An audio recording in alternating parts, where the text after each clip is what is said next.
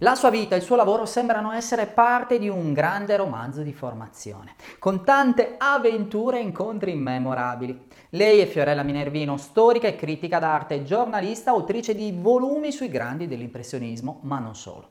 Professionista cosmopolita, l'arte e la cultura sono nel DNA della Minervino, in prima linea per conoscere e raccontare i grandi della storia dell'arte, le mostre indimenticabili in giro per il mondo e gli anni d'oro di Milano. Tra il Corriere della Sera, punto di riferimento del settore della cultura per oltre vent'anni e ora alla stampa.